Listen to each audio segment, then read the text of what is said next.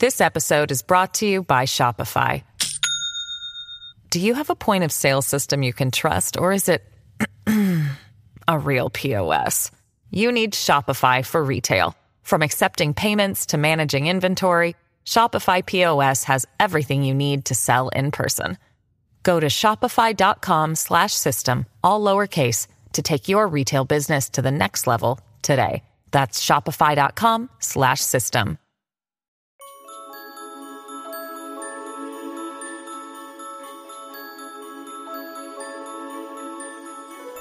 Hey, I'm Roberta Blevins, and this is Life After MLM, a podcast where we work to end the stigma of failure in an industry systemically designed for you to fail.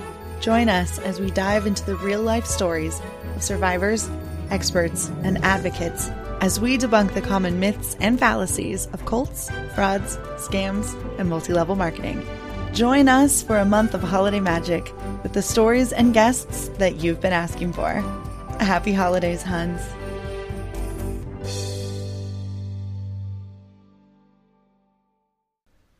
Hey, Hunbots and Hunbros. Welcome to the first episode of Holiday Magic. It's that time of year, and I like to give back with just really fun episodes. The people that you have been asking about, the stories that you have been asking about, the MLMs that you have been asking about. We have a really great lineup, and I could not think of a better person to start this year's Holiday Magic than the Dreams Jane Marie herself. This episode is so fun. It is unhinged. We talk about so many different things, and it's really worth it to listen to the Patreon version of this because there are some pretty funny tangents and stories that we go off on. From the early days of anti MLM to the big baddies of today, you are really going to enjoy this episode. And Jane is such a treat. She is so wonderful. I say this in the episode, but it really is. If it wasn't for Jane, I wouldn't be here right now. You wouldn't be listening to this. And it is just such a full circle moment. So it's probably one of the coolest full circle moments for me. And I'm just so happy that you guys get to hear our conversation and be a part of it. I want to welcome our newest Patreon members. It is such a delight. I never thought this would ever happen in my entire life, but Leslie Knope has found not only the podcast, but the Patreon and joined. It is so great to have you. We also have Annie and Rachel Weatherly, which is so cool because this week on the Patreon, we watched a short film by Rachel Weatherly called The Downline. You can find it on YouTube. I will throw the link in the show notes if you want to watch it. It's a thriller. It is like a, it is it was good. It was really good. And after we watched it, I was like, I really need to talk to her. I want to, I want to see what's up. And I emailed her and I let her know that we had watched it. And then I find that she has joined the Patreon. So, so cool. Welcome. It, the Patreon has, we've been doing so many things and it's just kind of becoming a much more active community and it's making me really happy. So, if you're into that, please join. Our Discord's going to be up soon. We're going to be doing watch parties and streams and all kinds of stuff in the new year. So if that is something that sounds interesting to you, please come join the Patreon and join us. I also wanted to give you an update really quick about the Twin Flame episode that we just had. Lots of really great comments about it on the Instagram. It is something that I've wanted to look into and go a little deeper. I am in contact and talking to somebody this week um, and we will be recording soon. There is a Twin Flame Universe Survivor episode coming up. I just wanted to give you guys that and hopefully get that up this month as part of Holiday Magic. Enjoy the new music. Enjoy this last month. It is my favorite time of the year over here at Life After MLM, and it's our third one. That's just wild to me. It's so much work, but it's so worth it. Enjoy this episode, and we'll see you on Wednesday.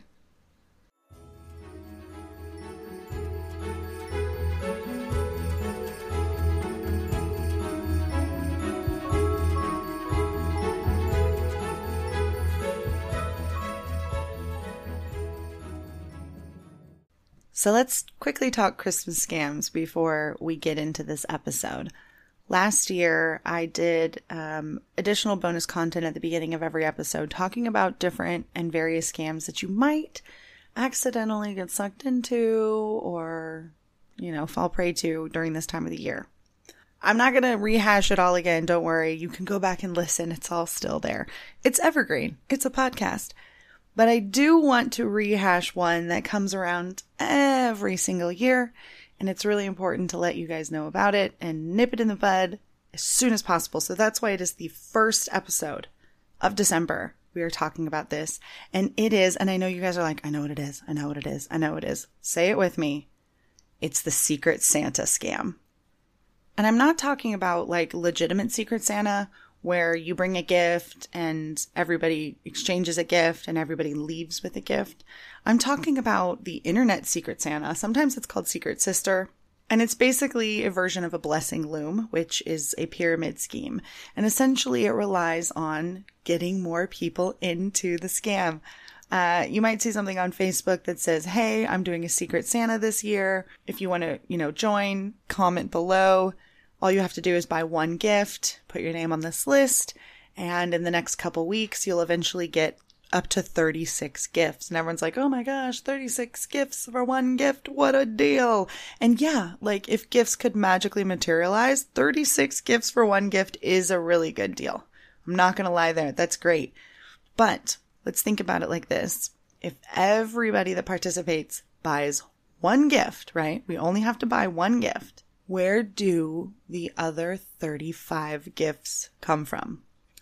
Well, because it's a pyramid scheme, they are coming from the people who joined at the last couple days before everybody got bored and moved on, before everybody got a couple bottles of wine in the mail or a couple books or some chocolates or socks or whatever the Secret Santa thing was this time.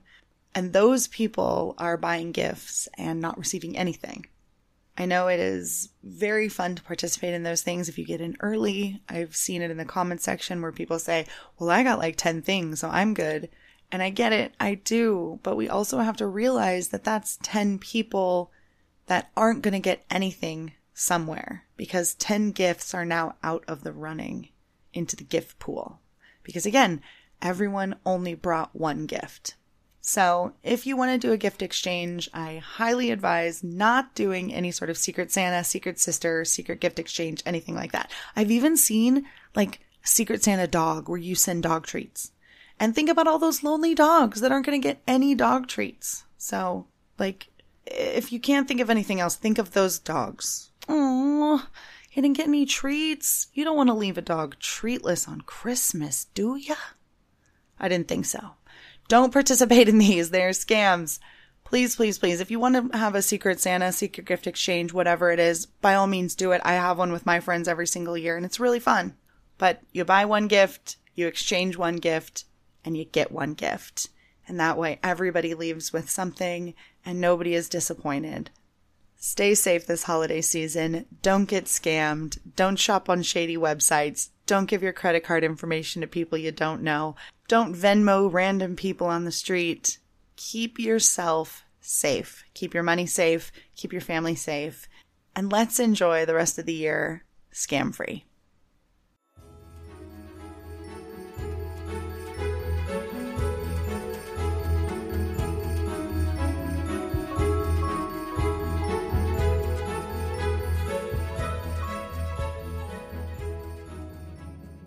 Welcome back to another episode of Life After MLM. You guys have been asking me for this guest for so long.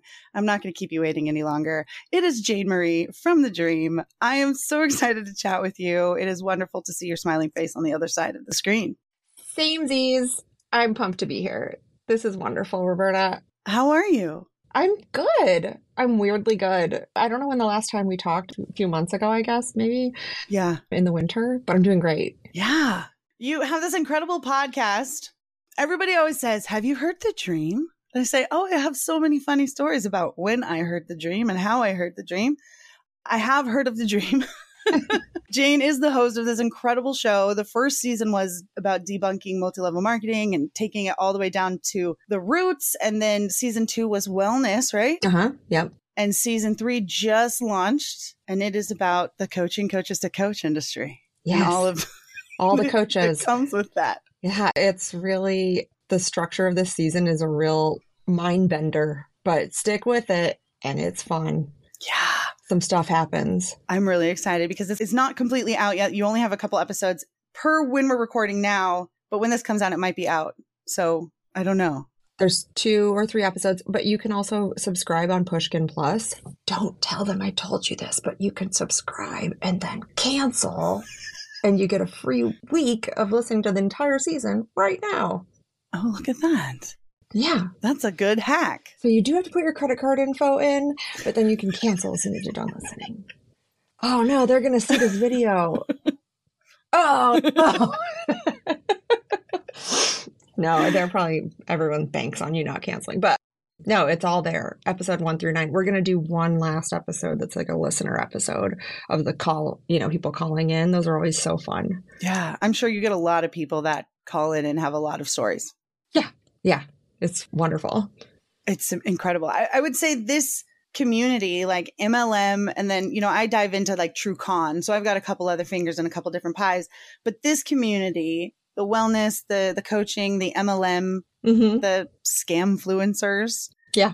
the people that have come out of it and are on the healing side of it are so helpful they're so kind they're so wonderful they're like I have a story I can share with you Generous as hell. Like I, Erin Bees and DC and Jennifer Ryla, who are all instrumental in helping me make this season. Never once was there like pushback about like this is gonna you know be used on this show. It's like we all understand the cause and are willing to help each other, Right. Because it's really important.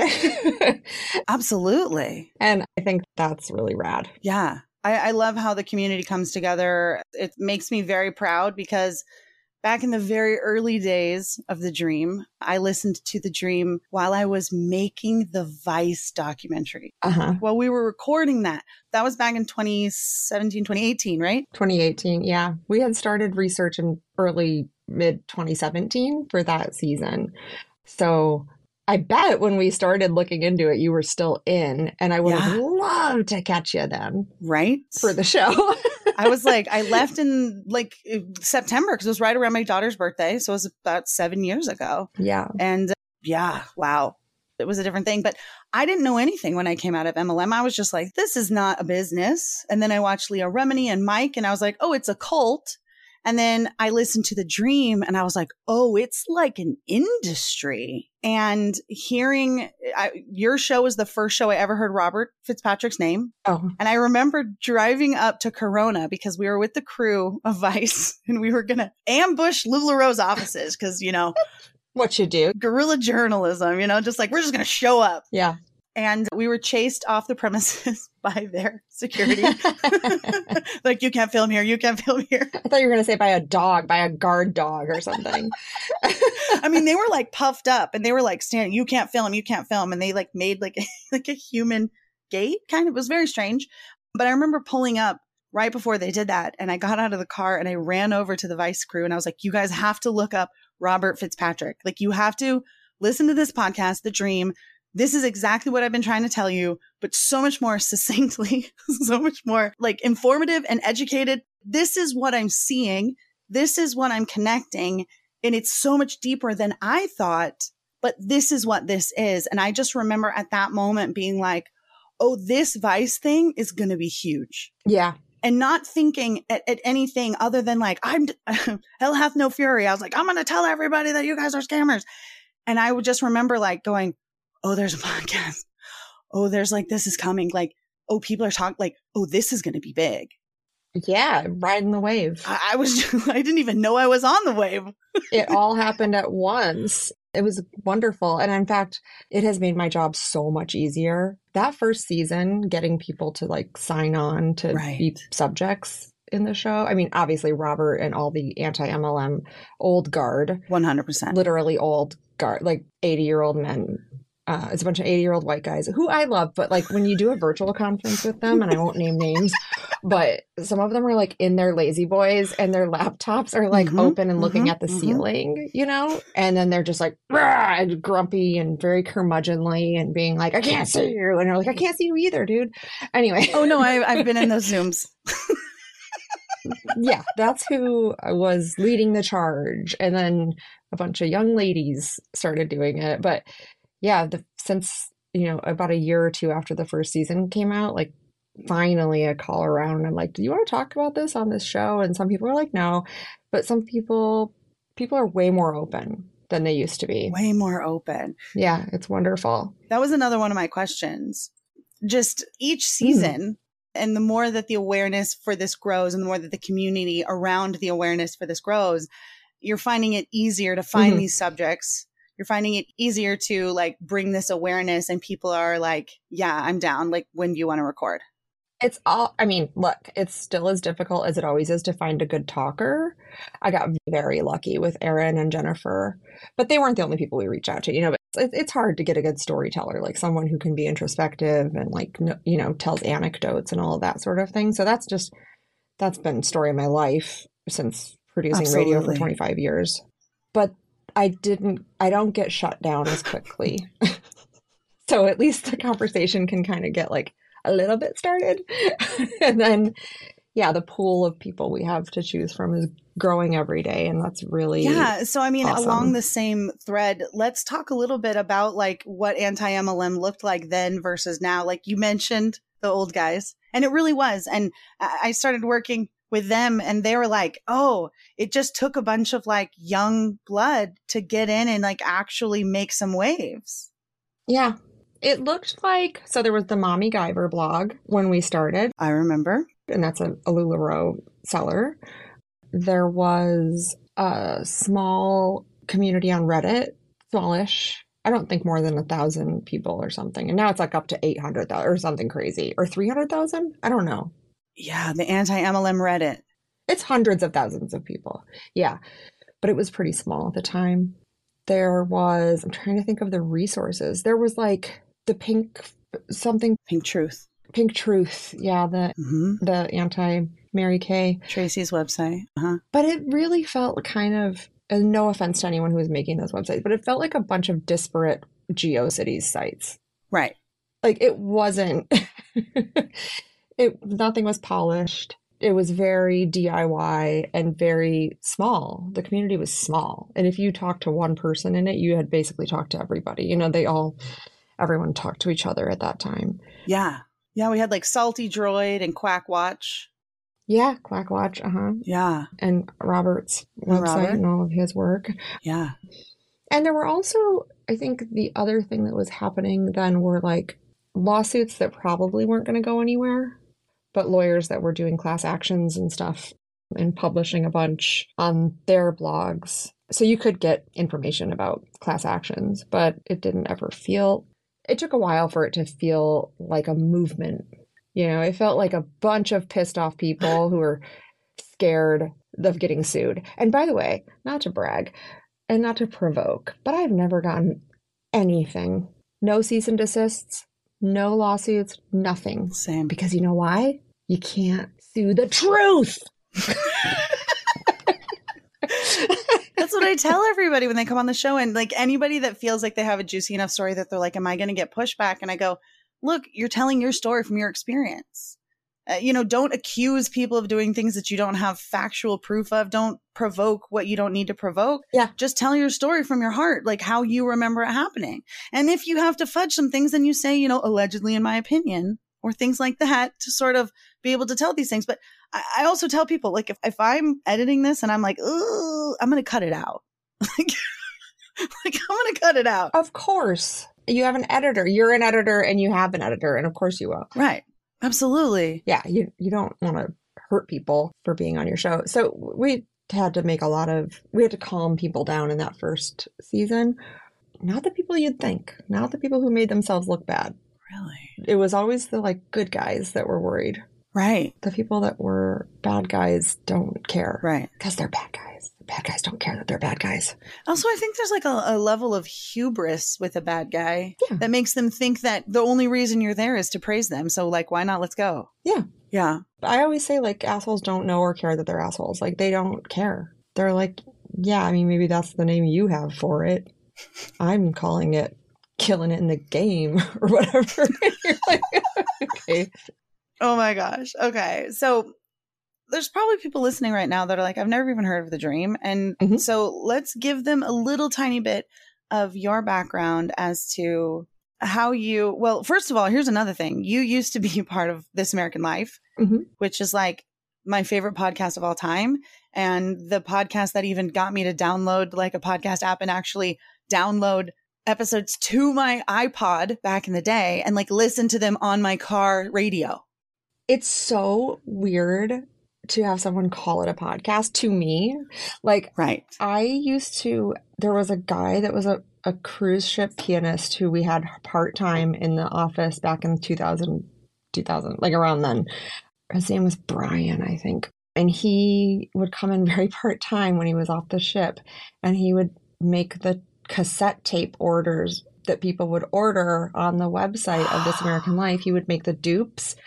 And then we like switched from that to CDs, which was kind of a nightmare because we didn't have permission for all the music and the people. So we had to like go back to everyone and get new releases because like CDs got invented. Oh anyway, and then we were burning CDs and we had this these like this is so dorky, but we had like that I'm even talking to you about this. Like why am I talking about this? But we had these cuz it's fascinating. We had these like 10 CD burners, you know, and you put the original one in the top and then you put 10 right. blanks and you built you burn the CDs and then you mail them out to the listeners that paid $3 or whatever for it. And it was years before we thought, okay, let's go on iTunes or something. And that's yeah. kind of when the change happened it's an interesting perspective to have been there when that happened. Like when people making audio realized, oh, I could make an MP3 and upload it to the internet. Right. And then you can listen to it and put it in your car. Right. Like I had a podcast player that that was like this big. It was $25 and it stored about 3 episodes of something. Wow. I loved This American Life and I would listen to it on the radio when it was on the radio on Sundays if I could remember mm-hmm. which I'm very bad at because of ADHD. So I would always miss it. Like I'd catch it and it would be the end. And I'm like, no, like, and I was so upset and I always missed it. So when it became available as a podcast, I was like, oh, I can catch up. Nice. I mean, never caught up ever in a million years. but I loaded my iPad up with just so many episodes. That's how I discovered Mike Birbiglia, who's like oh, yeah. one of my favorite comedians. The best. A dear and man, just, a very dear man. The T Bone story was like my, one of my favorite episodes of all time. I listened to it so many times. Dan Savage yes, on the show, my sweetheart. Yes, like early, like so, good. so good. So I just have to tell you, before I ever knew I wanted to do this for a living, like your show was this like, oh, this show is so good. You have to listen to this show. you have to listen to this. It was my favorite and it got me through so many long drives. Well, it's Ira's show and I'm just one of his trained monkeys, but Right, Ira's show. I got good at it. It took 10 years or so, but Yeah. I miss those days cuz we broadcast live on that show. Right. I'd be like running down the hall like making edits on something and then rolling it off to tape, you know, like whatever. Anyway, olden yeah. days. Yeah, olden days. So that was your early start. That was my early work. And then you decided to start the dream. So let's pick up there. Yeah. In between that, I was pitching around like a sex advice show. Okay. And I called Gimlet because one of my colleagues from This American Life started Gimlet, Alex, and I said, Do you want to do a sex advice show? And they were like, That's not really our brand. And I was like, Okay. And then a couple weeks later, they were like, Just kidding. We want to, we're going to do the Tinder podcast. Oh. do you want to be a part of that? And I was like, uh, Yeah.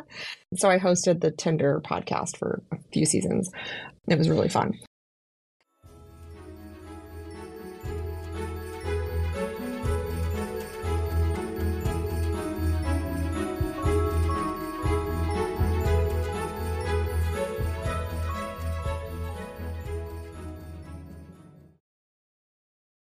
Do you ever wonder how much of your personal data is out there on the internet just for anyone to find? I promise it's more than you think. Your name, contact info, social security number, home address, even information about your family members. It's all being compiled by data brokers and openly sold online. This can lead to a lot of problems, including identity theft, phishing attempts, harassment, and unwanted spam calls. But now you can protect your privacy with Delete Me. Signing up for the service is super easy. Just provide Delete Me with exactly what information you want deleted, and their experts take it from there. They send you regular, personalized privacy reports showing what info they found, where they found it, and what they removed. I got my report and I was floored with the results. Of the 105 data brokers they checked, 83 of them had my data. Delete Me then removed 173 listings of my personal data off the internet, and they make sure that it stays off too. Take control of your data and keep your private life private by signing up for Delete Me at a special discount just for our listeners. Get 20% off your Delete Me plan when you go to joindeleteme.com slash MLM and use promo code MLM at checkout. The only way to get the 20% off is to go to joindeleteme.com slash MLM and enter code MLM at checkout. That's joindeleteme.com slash MLM, code MLM. Head over to quince.com and grab yourself a little something something and support the show by supporting our sponsors. The weather's getting warmer, so it's time to say goodbye to jackets and sweaters and say hello to lightweight fabrics and classic styles. I have been taking advantage of the beautiful weather and getting outside for daily walks, and I cannot say enough good things about the Flow Knit high rise boyfriend jogger from Quince. Seriously, running errands, doing school pickups, swinging by the farmer's market, or taking Jaja for a stroll around the lake, these bad boys are versatile. I love the deep pockets, the high waistband, and the internal hidden drawstring. They're quick drying, moisture wicking, antimicrobial, and the four way stretch makes them so comfortable. They're made with 88% recycled polyester, and the Global Style Standard certified yarn dramatically lowers environmental impact by diverting landfill and ocean bound plastic. Not to mention using recycled claim standard approved dyeing, washing, and manufacturing processes with low water and eco friendly dyes. They have become an absolute favorite, and you can save up to 59% off the high end counterpart by shopping with Quince. Throw on a cotton modal scoop neck tee and some sneakers, and you've got a perfect, effortless outfit. Get warm weather ready with Quince. Go to quince.com slash MLM for free shipping on your order and 365 day returns. That's Q-U-I-N-C-E dot com slash MLM to get free shipping and 365 day returns. Quince.com slash MLM.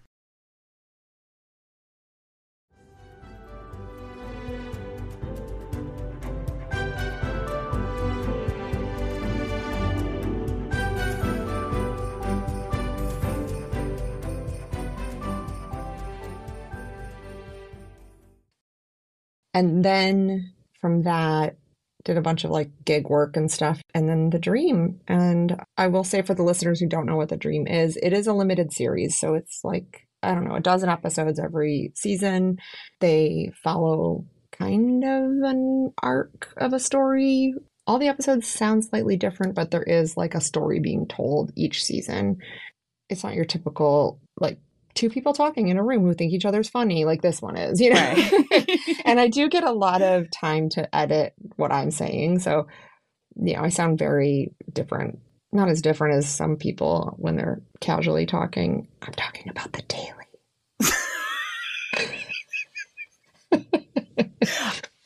I added a lot of ums and uhs, and you know what it means? Out. And I'm like, I sound so fancy. Yeah, sounds so fancy. But some people, their VO when they're reading from a script sounds so different than them in conversation.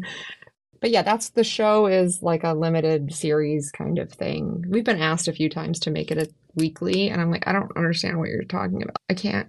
I have a child. It's a lot of work, Jane. I have a child to raise. Flying to northern Michigan. My child is now 12, so she's kind of like on her own now. Mine's 10. Oh, well. Yeah. So you know. I'm it's we're getting there, man. I mean, I'm like ugh. Mom life. Mom life podcast life. Aren't those the number one podcasts? We should do that. Yeah. How fun. Do a spinoff. do a spinoff. Yeah, let me just throw more podcast episodes into my schedule. During your hiatus that I just made you commit to. Right you need to be recording another podcast. Just so you know, if I take a hiatus in 2024, it's because Jane made me. so you guys can't get mad. I, I'm serious. I always want my friends to have more money and to be happier and have more time. So I will just encourage you to always do that. Just please have more time to yourself and yes, charge more gonna start working on that too. yeah, we're scared to say that, but a lot of people aren't. You know, you know who I'm talking about. Yeah, wink, wink. I do. Yeah, I do.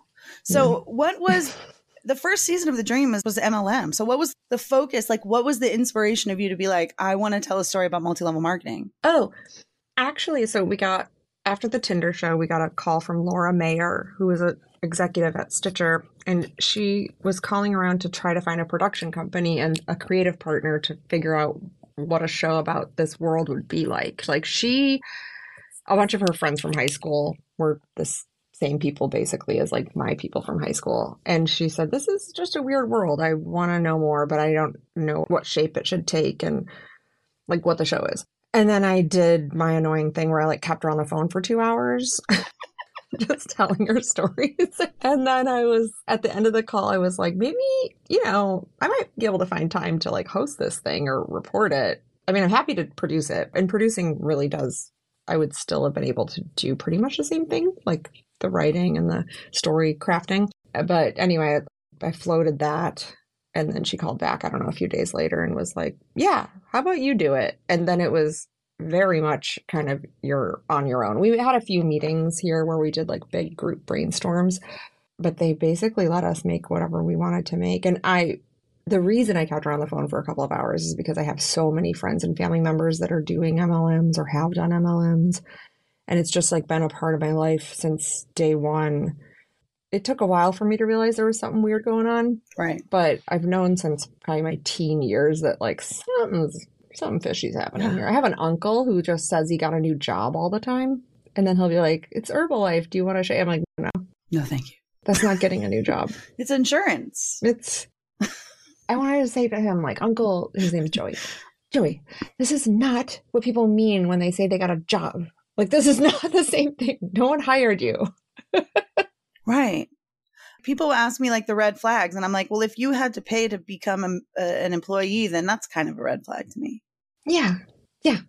And they say, oh, well, it's for inventory or it's for you got to be a product. The product, it's, you're still paying to, you're still paying. Yeah. It's not just a uniform or like anti slip shoes so you don't fall. It gets a whole thing. anyways that's the genesis of the of the dream and then after the first season we were kind of given freedom to pitch something else you know and make a season that we wanted to make and then there were a couple years there where we didn't make anything and i, I think people think it's because i had a lot going on and i didn't i mean i did but it was more the ownership of the feed was not mine entirely and so it took a couple of years like all these companies were getting acquired and the ownership of my show got very complicated very fast without me knowing. Ah, okay. Yeah, so it was I had to like get lawyers and stuff and like pay, spend a lot of money, but it took 2 years and I finally bought the show fully from some randos that suddenly owned it without me knowing. That's for another podcast. It's a very like Scooter Braun Taylor Swift situation. Yeah, it felt like that. Wow. You're just like, okay, thanks. it was really hard to be nice to people on the phone, you know, when we're trying to negotiate stuff and I'm so hopping mad and I just want to get back to work. Right. And uh it was very difficult. It was really depressing. But anyway, we finally got it back late last year and we're like, "Oh my god, we get to make something again. This is amazing." right? I could have made something and started another, you know, a whole other brand or something, but I really like my job. Yeah. And the only thing standing between me and doing my job was just like some red tape that no one cared about but me Yeah. And my lawyer, I guess. You know. I talked about a couple of the culty coaches and and people and scams and stuff like that last year. I've talked to Jennifer Ryla and Erin Bees actually about those same exact issues on the show. Great episodes. You guys should check it out if you haven't. What made you or inspired you to go into the coaches coaching coaches? It was a lot of fan input, a lot of people. I mean, it was already kind of there, you know, like Right. the wellness season, it came up a bunch. And so it felt, I think we internally in the office had an idea that's where we would go. But then we just got so many people who connected with season two about wellness and said, oh, you should really look at the coaching industry. And then I just so happened to live in Los Angeles, which I would venture to guess is the coaching capital of the world, because there's people who want to get famous, and then there's people who wanted to get famous. Right. so those make up the customers and the coaches. Right. It's like like very like I don't know if you ever watch Barry, but like Yeah. the failed actor, like as the acting coach, being the coach Yeah. and getting everybody in. Yeah, absolutely. So that's yeah, that's where that came from. And also I have an idea for season 4 that I don't think I can talk about yet, but this one the coaching season needed to come before it in the the arc of our tale that we're telling at the dream. Yeah. Right. I get that. I absolutely get that because there's a lot of times where people reach out to me and they're like, "Oh, you're covering cults. You have to talk about this," and I'm like, "That is very heavy, and I want to." It has to slot in at the right place. There's a couple steps to get there Yes. first. Yes. So let me think that maybe that is six months from now, and then I'm going to work Yeah. backwards and like find those people to answer those questions. Exactly. I totally get that. You're a real pro. we have a lot of heavy conversations on this podcast. And I don't want people to be like, well, I'm never listening again. I want people to go, wow, that really made me think about things and made me ask myself questions. And, you know, Yeah. and I think we would never be able to have the really heavy conversations that come up on the show. Oh, trust me, I've already gotten so many bad reviews on Apple Podcasts for Oh, this season's episode two where I'm crying the whole time. But like I went through a listen, dear listener of Roberta's podcast, I went through a breakup and all the rest of the stuff we all went through during the pandemic. And I was depressed and I was kind of complaining about it. And I was complaining about it to my ex on tape. Of course, I was crying every once in a while, so don't give me a hard time. But that that episode, people have been really like being like, "Oh, what a whiny host." hey, we don't care. Like, we don't. Sometimes I'm like, I don't make this. po- Like, I'll get like a comment and it's fine. Like, I love constructive criticism because I'm trying to make the show better all the time. But when people are like, me, I'm like, why? What is the point of this? don't take your time out of your day to do that. But yeah, I don't- actually don't care about the negative comments. It's just funny that people have that, that we do have to consider it and go like, oh, maybe not two crying episodes in a row. Mine is, oh, I did too many MLM episodes in a row and not enough cult episodes in a row, or too many cult episodes in a row and not enough MLM episodes in a row, or uh, Yeah, you're trying to find a balance and not turn people off. Yeah. we can't talk about purity culture, but we can't talk about this, but this. It just, Yeah. it's just part of it. It's part of it. And what you care about and what you care, because you're the host. Right. You find a balance. You work with what works. You go with what the audience is asking for and what they're saying. We really need to dig into this. Also, a lot of this really heavy stuff is hard. I got to break it up with funny stuff. It's just like, I, I've had conversations where I'm crying and I'm like, oh, we just need to take a second because I got to collect myself. I know that. Absolutely. Like my show is 50% jokes. I think, right? Would you say? yeah, It's a lot of joking around and like funny music and stuff. Yeah. absolutely. Yeah. So, like you said, you know, you mentioned season four. You have some ideas. hmm got to tell this story. I'm excited that you're already thinking for season four and that there's like building up to it. Yeah. There is a very specific character study that I am not one person, but like a type of person that I am so curious about. Mm-hmm. And we're going to figure out what's up with them. Yeah, I like that. And they're not life coaches and they're not wellness gurus and they're not MLM leaders. There's something else. They're bigger than that. Yeah, I like it. So I feel it. I feel it. I like that. That makes me happy. like, aside from these negative comments, like, how has it been producing the dream and watching this community grow and seeing more people come and learn and go, oh my gosh, I'm learning things. It's been awesome. I mean, yeah, I mean, like the time where I had to wrestle the feedback from a bunch Right. of corporate people I had never met before was tough and depressing, but it's been awesome. Are you kidding me? Like, again, we haven't been sued or anything, so none of the things I was really scared about in the beginning, none of those have happened.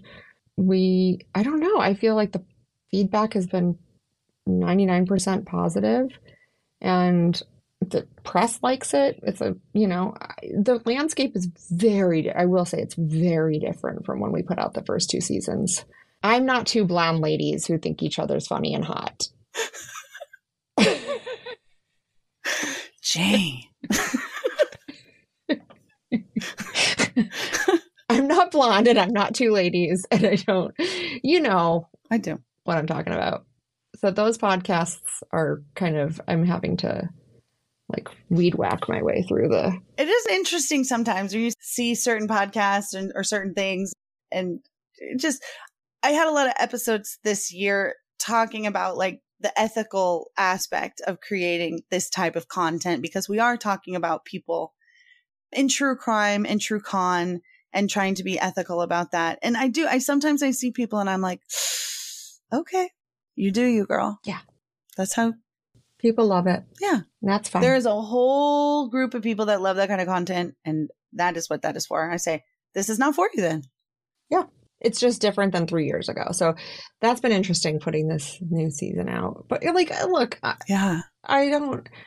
I feel like w- what the podcast did was say something out loud to a lot of people who wanted to say it out loud. Like we weren't uncovering something that was completely unknown. It was more Right. giving permission to a bunch of people who didn't think it was okay to talk about their experiences. And that's what every expert we talked to in the first season said. You know, there's just the dominant narrative is not the true narrative, it's not the truth. Right. And now I feel like we are, and that just makes me feel like a cornball for being like, that's what journalism's for, is revealing the truth. And, you know, but it's true.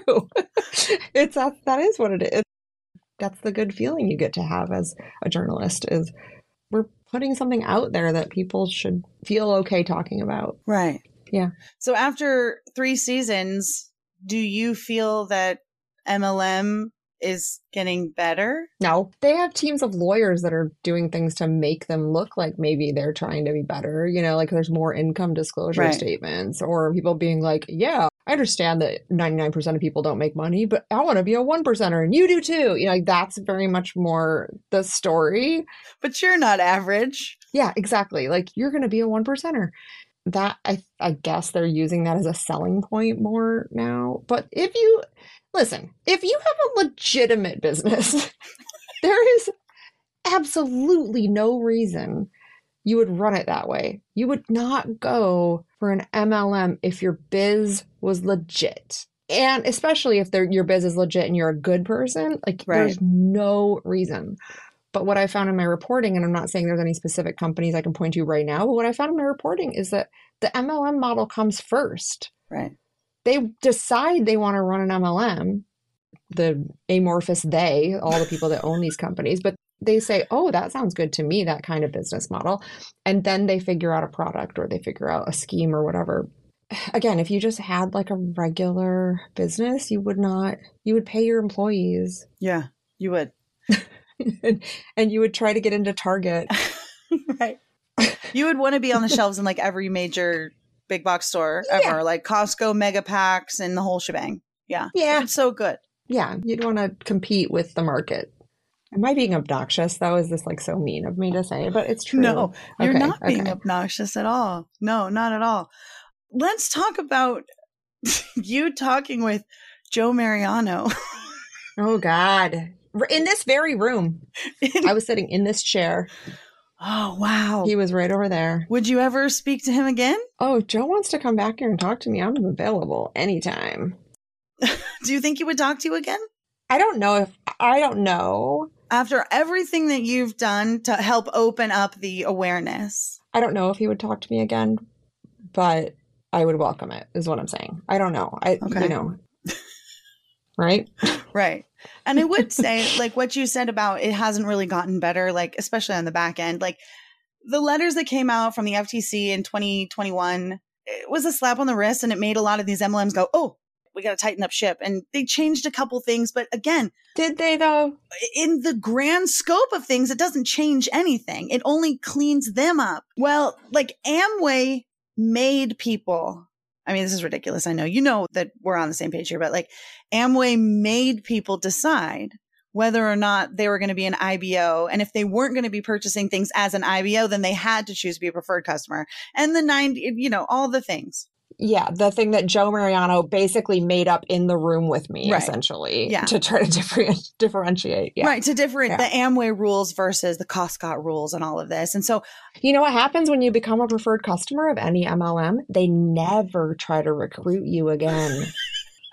That- Right. What are they talking? Of course, the whole thing still is you have an upline Absolutely. and they want you to buy more stuff and they want you to sell it to people. Absolutely. You still have to Amway your home and become a product of the product or whatever.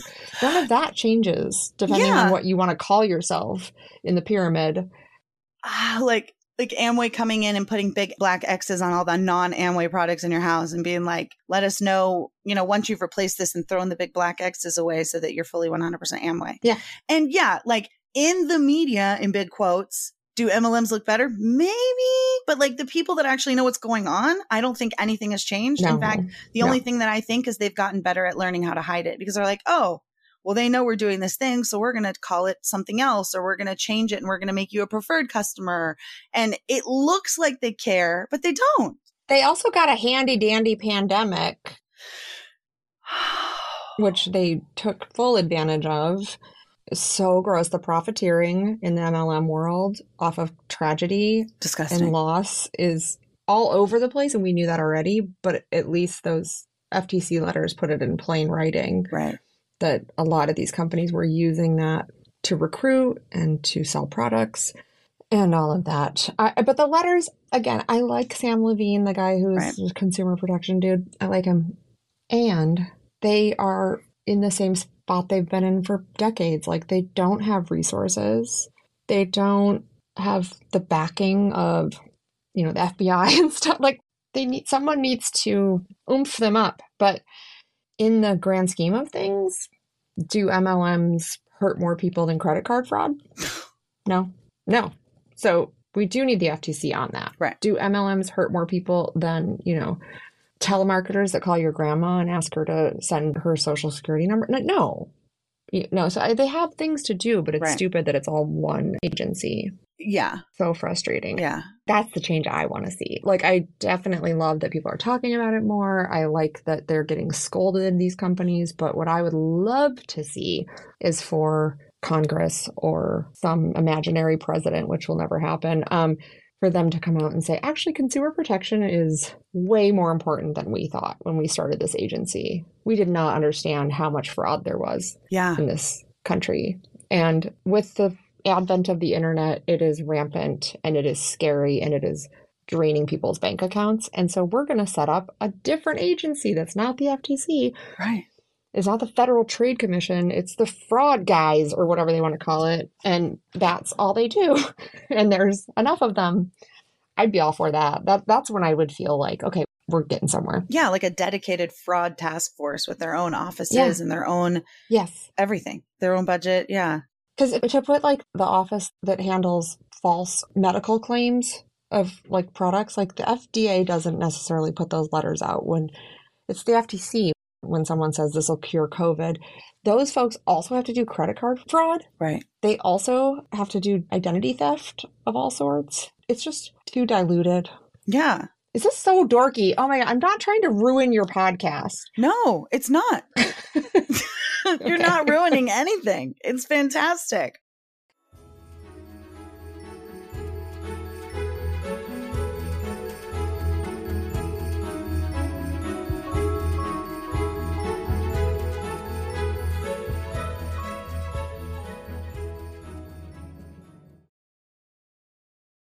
This episode is brought to you by Shopify. Do you have a point of sale system you can trust, or is it a real POS? You need Shopify for retail. From accepting payments to managing inventory, Shopify POS has everything you need to sell in person. Go to shopify.com slash system, all lowercase, to take your retail business to the next level today. That's shopify.com slash system.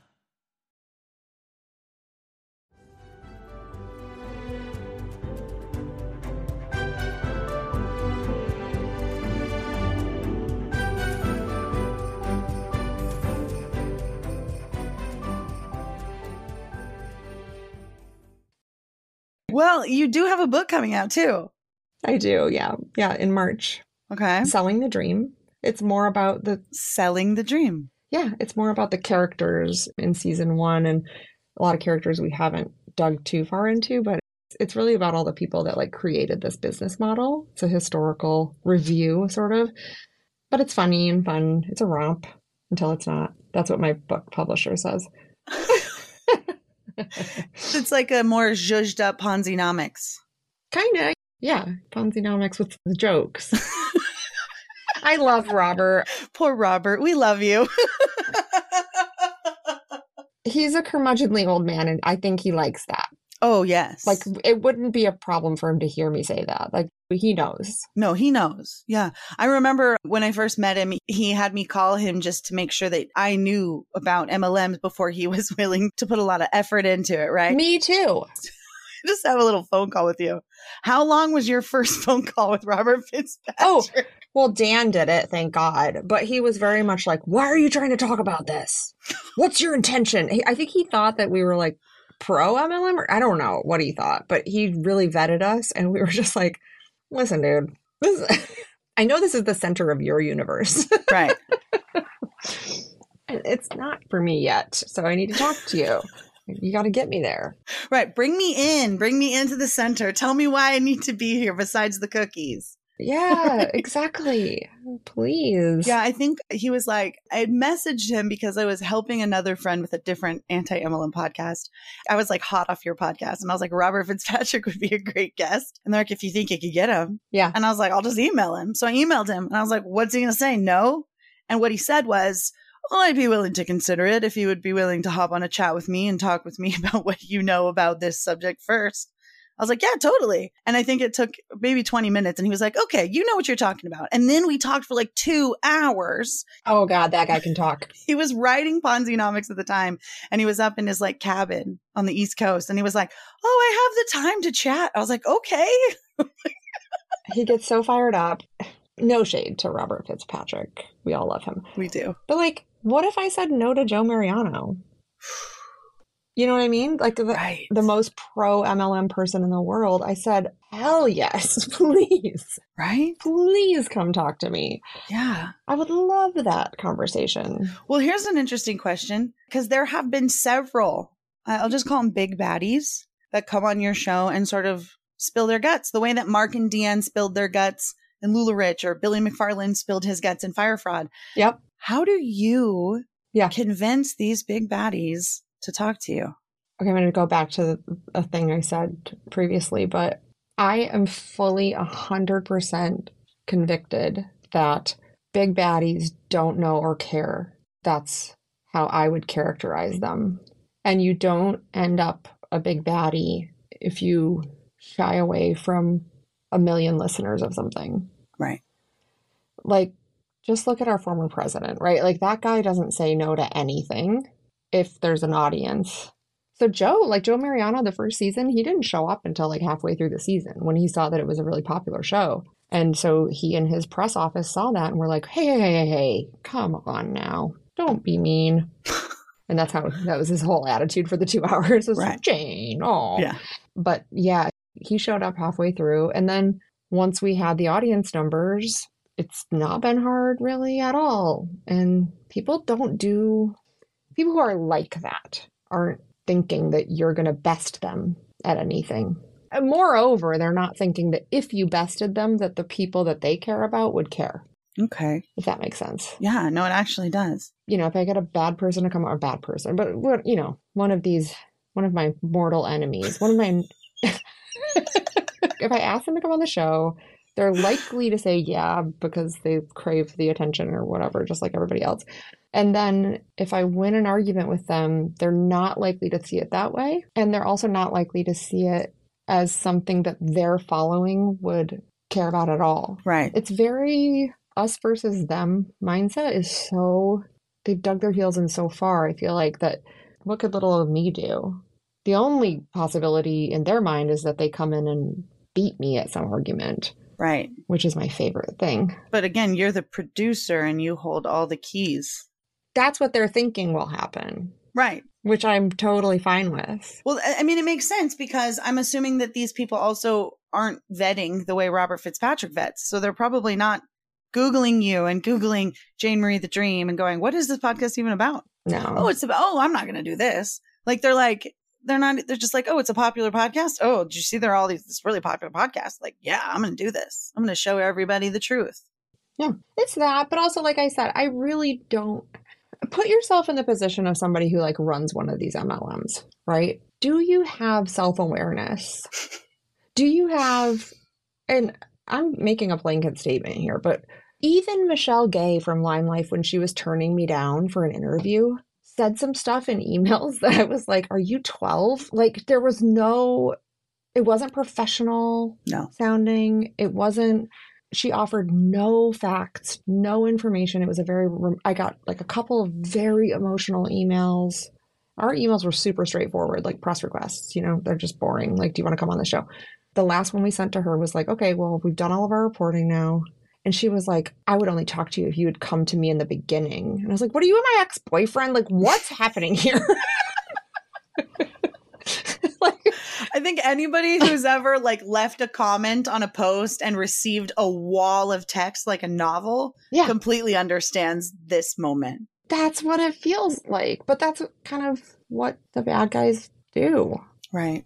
Yeah, it is it's Yeah. a very interesting They have to be okay in their badness or they wouldn't be as famous and rich as they are, right? Like, they have to be okay in continuing to act like themselves. Right. Well, I mean, a lot of these people who become influencers or become this mega hun, this trope of themselves, this character that they're playing, i they have to play that character. Yep. They have to be that all the time. And it's the show. It's not themselves. It's exhausting. I remember having to do the LuLaRoe show and just being like, oh my God, I'm done. I'm done for the rest of the night. Oh, I love your TikToks, by the way, with Humberta. It's like one of my favorite things to watch on TikTok is you critiquing your old lives. It's so perfect. That could be like a TV show. Just people watching themselves in their like most embarrassing. I mean, the reason I, I do that is because I want to make that kind of commentary, like, what are you doing? But I don't want to make that commentary on people I don't know or people that don't understand. So it's like really hard for me to like, quote, make fun of someone, but it's really easy for me to make fun of myself. Well, also, uh, when I'm talking about the bad guys and the assholes who don't know they're assholes, I'm not talking about people who are doing these gigs. Right. Not the victims. I'm talking about the people who run this industry. Right. these industries. I'm talking about Gwyneth Paltrow specifically. Man, I keep talking about her and like I've never heard a thing, Really? but I just I keep doing it. Yeah, that's what I'm talking about. I'm not talking about like you and me who get, you know, suckered into something. I'm not Right. that's normal. That's absolutely normal. We're talking about the serial people who know what they're doing, who are hopping from company to company, whether they're the top of the pyramid or whether they're the CEO of the pyramid. That reminds me of something. When you asked like how do I think it's going, it, unless there's a new government agency that's formed, I know that these people will just move on to something else. If they get their MLM shut down, most of them start another one.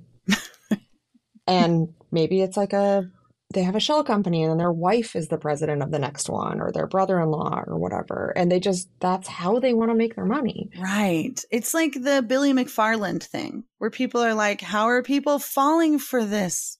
what is he doing now i know i've been watching your videos but like what is he doing He hasn't posted anything in a while. He's so quiet.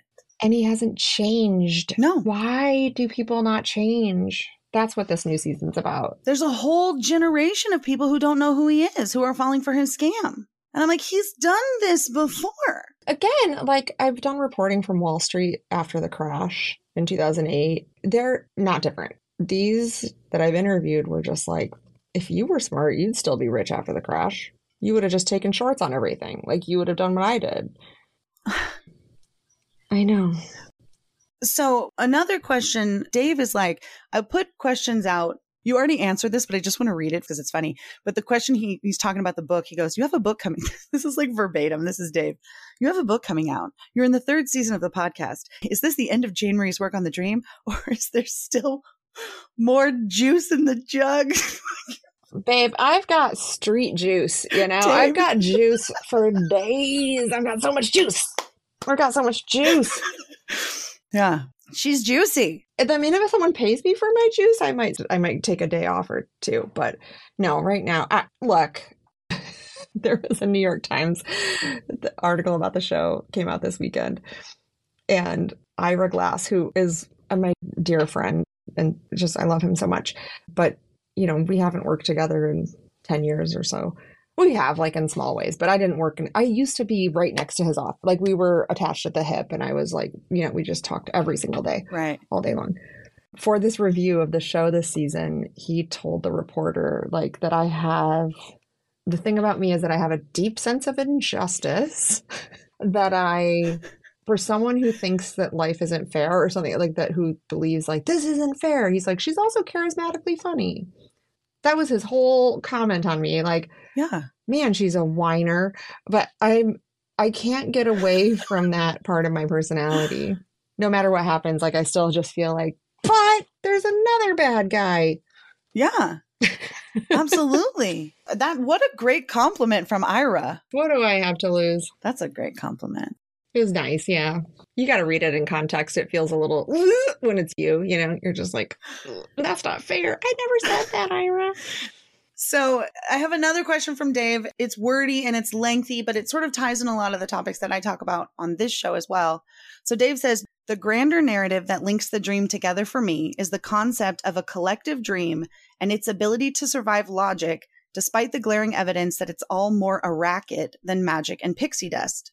How does this podcast speak to fundamental problems with broader narratives with the American dream, like prosperity gospel and wealth creation across the world? Come again, Dave. He's very fancy. So I think he just wants to know how your podcast sort of impacts the conversation about these deeper fundamental problems that we have with, quote, the American dream. What I'll say to Dave and what I think Dave likes about the show is that it, we have the conversation. Right. That's how it impacts it, is having the conversation. I think so too. Holding people to account, holding their feet to the fire, talking openly and honestly about the facts, you know, of scams. I think there's a, and I, there's nothing wrong with approaching scams cults, MLMs, all that stuff with like a more sensational angle. Like I think that's probably where a lot of the popular interest comes from. But just attacking it with the with facts and with character studies, history and empathy, you know, understanding all of that stuff, like I feel like that's where my show lives. Yeah. Is in the it's an educational show. no, it absolutely is. Absolutely. And if any of these industries went away, I would just go to the next one. There's people are like, what would you do? People are like, oh, you're so anti MLM. You're trying to cancel them. You're trying to get them shut down. what would you do? And I was like, are you freaking? Fr- I'm, I talk to victims. Real estate, student loans, healthcare. There's a million things. well, but do you think the victims cease to exist when we stop an industry? Like they're still victims. Mm-hmm. Right? We'll talk about the next intersection of these scams. We'll talk about the next thing. Like I'll come after the next religion or the next cult or the next scam or the next fraudster. Yeah. Like it's never going to end. It's one of the oldest. We should start. I want to start calling them capitalist cults. Ooh, yeah. Capitalist cults or commercial cults, all of those things. I think commercial makes people like it goes into more of a corner. I think capitalism calls ourselves out yeah. Like we all believe in capitalism. Right. I mean, capitalist cults does work. It changes the narrative slightly. It's the same, but I think it like it loops in a couple other people and it, it's a buzzword for people who are paying attention. They're like capitalist cults. oh, like this and this. You're like, yes, exactly like those. Yeah. Absolutely. I have people that ask me a lot of times, like, they're like, well, are MLMs cults? And I'm like, yeah, you know, they're like, oh, I, I can see that. And like learning. And it's just, it's wild. It, and from somebody who like really was listening to the dream in my car as I'm driving to try to expose another MLM to somebody who like gets it and understands it and is making content actively about this now. Like the last seven years, the growth of people getting it, of people waking up, of people saying, Oh my God. Yeah. Is this play about us? Like, here's the thing, Roberta. I will say, I think a lot of people were awake the whole time. Yes. But it's so shrouded in shame. It is so difficult to see yourself as yeah. having been duped because then you have to admit you duped others. That's what Jennifer talks about really well in this series. She does, we have two episodes where she goes into great detail about how horrible she feels that she scammed other people by using the same language that was used on her. Right. And it's not like she fully wasn't aware. Right. There's the ick. And and even talking to people, I say, you know, like when, what was the first red flag? What was the first thing that made you go, that's weird, that you hid? Listen, I have HPV of all sorts.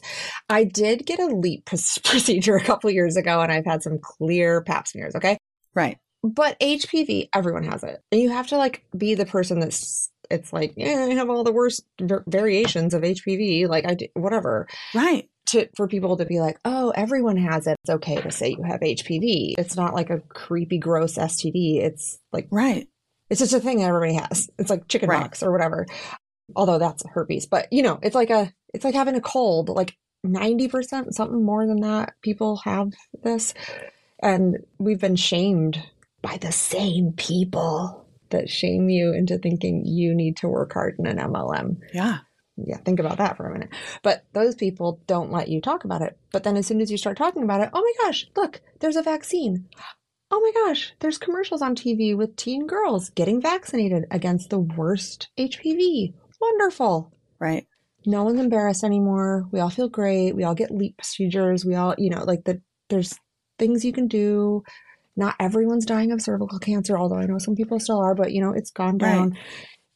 And it's just awareness. That's what I'm trying to do. Yeah, awareness. It's just being able to see yourself. And but it's hard to be the one being like I'm the bad guy. It's hard that Jennifer did a hard thing. Yeah.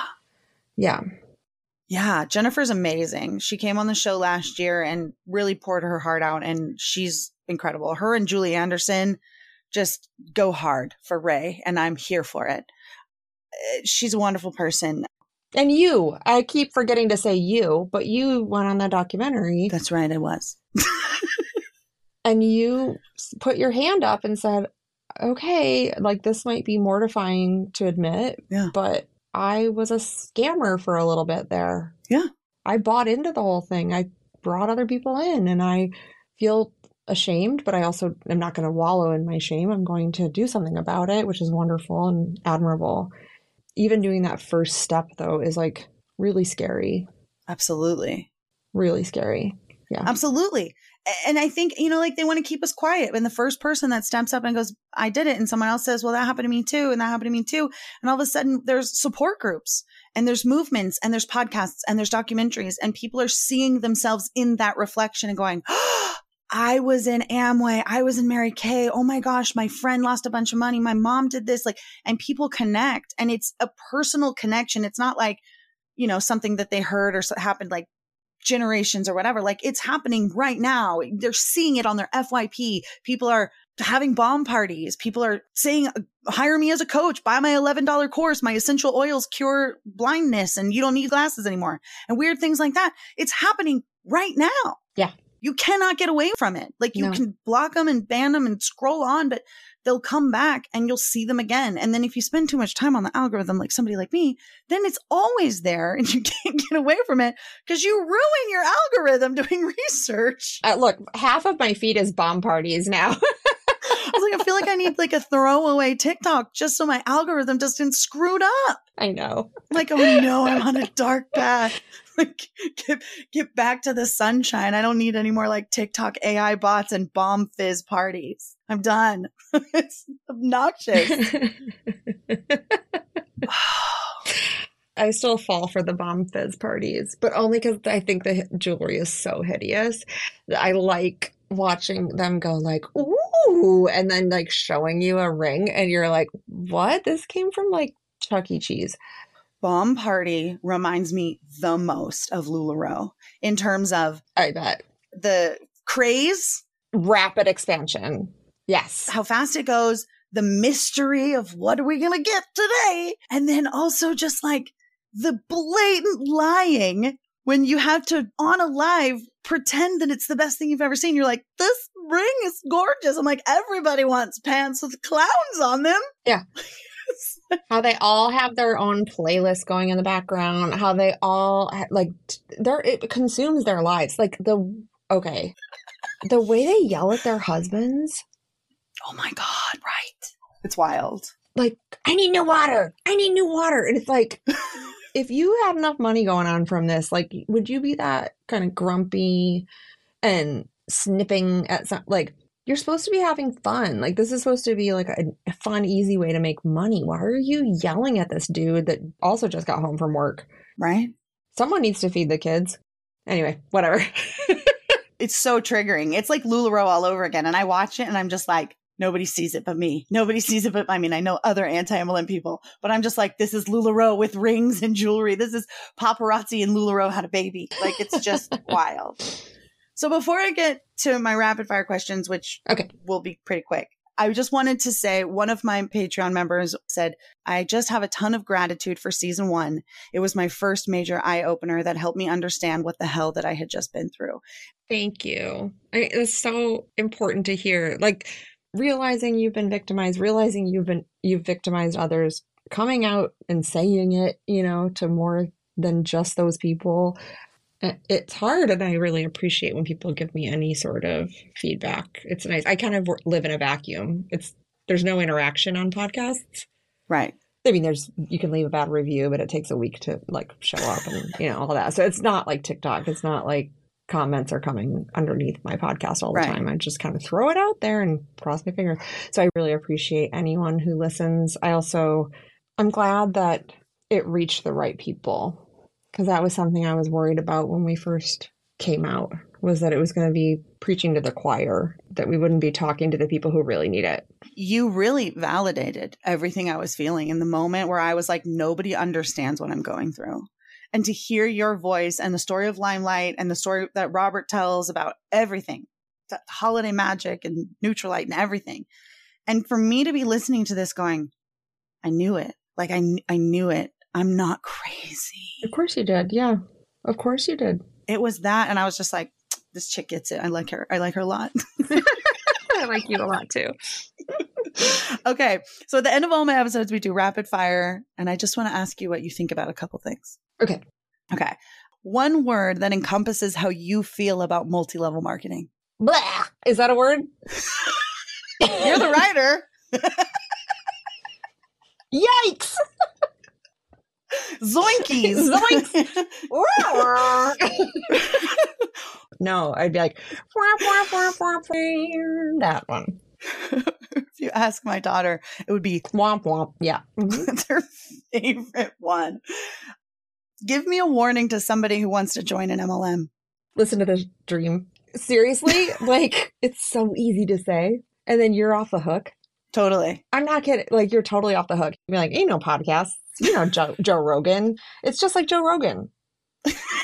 just like it's serious. Like you can tell the MLM person. It's like you know Joe Rogan, right? There's a podcast about this. It's called The Dream.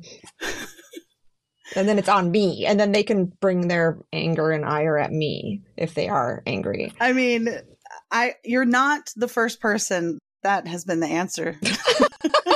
Interestingly enough. so sweet. Listen to the dream. I'm like, got it. What is the worst MLM in your opinion? Oh, what? If you had to choose the DSA, the US government, capitalism, capitalism, yeah, Wall Street, absolutely, yeah, coaching, wellness, absolutely. What is the hardest lesson that you learned researching multi level marketing? Oh, this is that my family's not stupid.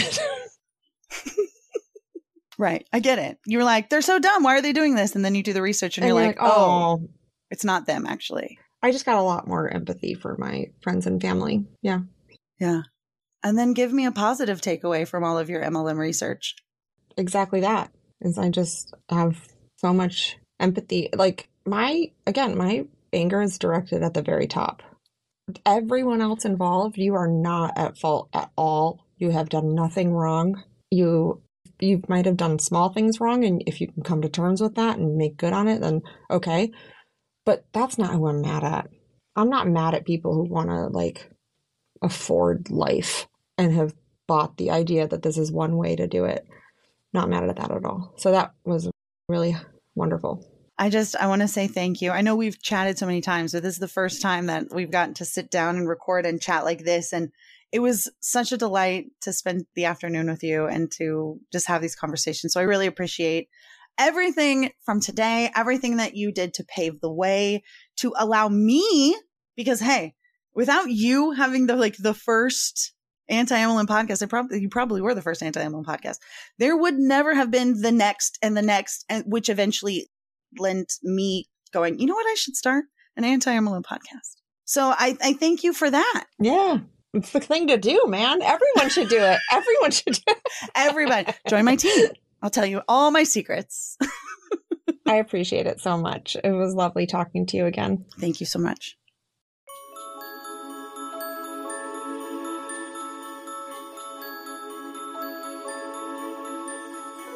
Thank you so much for listening to Life After I'm MLM. Don't forget to like, subscribe, and share. And follow us on social media at Life After MLM Podcast or visit our website at lifeaftermlmpod.com. Life After MLM is produced by Roberta Blevins. Audio editing is done by the lovely Kayla Craven. Video editing by the indescribable RK Gold. And Michelle Carpenter is our triple emerald princess of robots. If you have a story about a cult, fraud, scam, or MLM and want to be on the show, please hit us up. We would love to help you tell your story and start your healing journey in life after MLM. See you next time, Huns.